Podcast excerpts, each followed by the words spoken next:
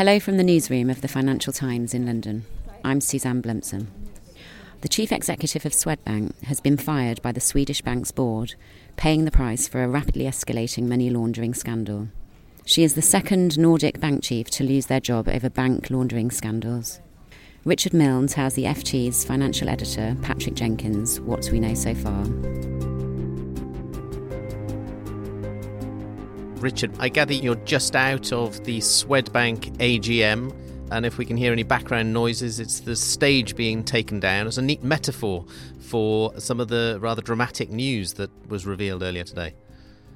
Yeah, it's been two days of immense drama at Swedbank.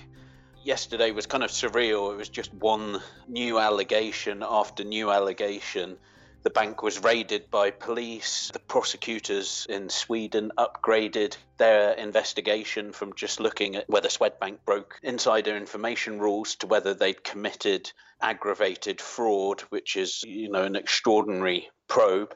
And finally, we revealed that US regulators are probing Swedbank over the money laundering allegations. And so therefore, this morning, just minutes before the AGM, it was kind of no surprise that Swedbank's board decided to fire its chief executive.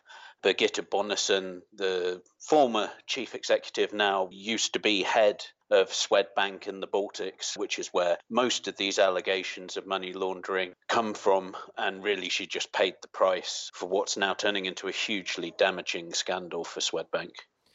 And you've been reporting also on the government reaction to this, which is pretty extraordinarily harsh as well. Yes, I mean, I think it's fair to say that really Sweden's reputation is on the line here, just as Denmark's reputation was on the line. I mean, these are countries that pride themselves on extremely low levels of corruption inside their borders, that also pride themselves on very high level of trust between individuals, between individuals and government, but also between individuals and companies. And the problem with the Swedbank scandal, as with the Danske Bank scandal beforehand, is it puts all of that at risk. And so I think ministers in both countries are extremely worried about this trust dimension, that if it erodes people's trust in society, not just in the specific bank in question, it's very dangerous. And I think what you see from the government in the past few days here in Stockholm is that basically Swedbank is turning into something of a case study in how not to handle a money laundering scandal. So, Richard, I know there are legal limitations on exactly what we can say here, but what is Swedbank accused of doing? Yeah, so at its basic level, what has come out in an investigation by Swedish Public TV, SVT, is that internal documents from Swedbank suggest that what they called the high risk non resident portfolio, so this is risky customers from Russia and other ex Soviet countries, that 135 billion euros was moved through Swedbank in Estonia. Now, it's the market leader in Estonia, but it's also the market leader in Latvia and Lithuania. So we're talking about dozens of billions of euros of questionable money flows. US regulators have asked it what are its connections to do with a number of known money laundering schemes, such as the Russian laundromat, the Panama Papers on offshore companies, and Danske Bank, and some failed banks such as Latvia's ABLV and Ukio in Lithuania. So we're still in the early stages of really building up a picture of exactly what's gone on, but it's fair to say Swedbank is facing allegations from sort of all sorts of corners. Remind us of the background to this because, as you say, the Danske Bank money laundering scandal blew up several months ago now and dates back many years, of course. How is what happened there linked to the Swedbank revelations? Well, it is definitely linked. They both were Nordic banks that went into the Baltics in the early 2000s, late 1990s. You know, this was the new land of growth and opportunity. And they were extremely hard hit in the financial crisis. The Baltic economies, you know, were totally decimated. And so in the recovery, some of these banks started making pretty good money. Danske made just sort of extraordinary returns in Estonia, and Swedbank did well. It's the largest bank in the Baltics. And suddenly, the head of Danske in the Baltics and the head of Swedbank in the Baltics both become chief executive of the banks altogether.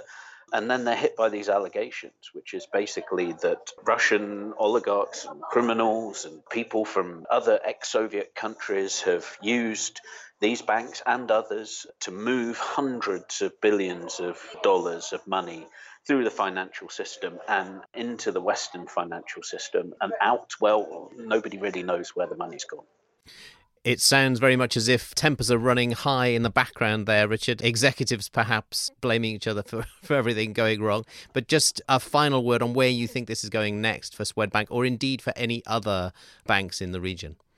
Well, we've kind of seen this movie before with Danske. I think it sets the pattern for this, which is really that you need a change of leadership at the top. And as Danske found out, a change of chief executive isn't sufficient, really. You need an outsider to come in uh, at the head of the board. So I think Swedbank's board is facing enormous questions, enormous pressure. There's widespread dissatisfaction with how they've handled this, with how they've communicated about it.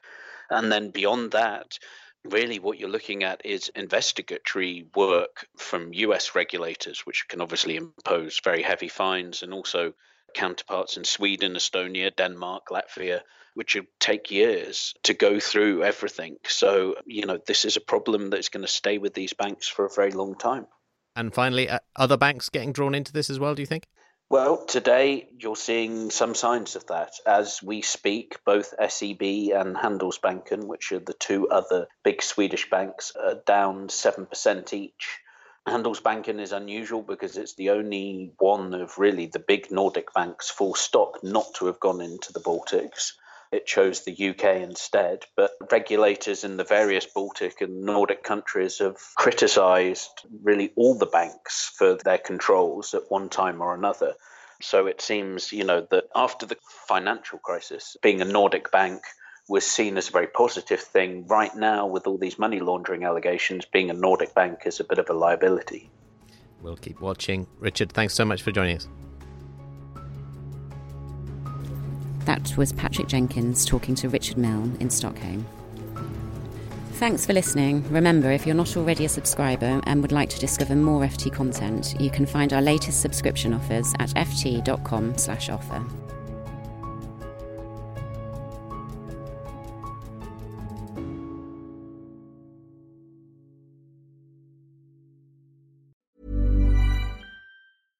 Support for this podcast and the following message come from Corient. Corient provides wealth management services centered around you. As one of the largest integrated fee only registered investment advisors in the U.S., Corient has experienced teams who can craft custom solutions designed to help you reach your financial goals, no matter how complex.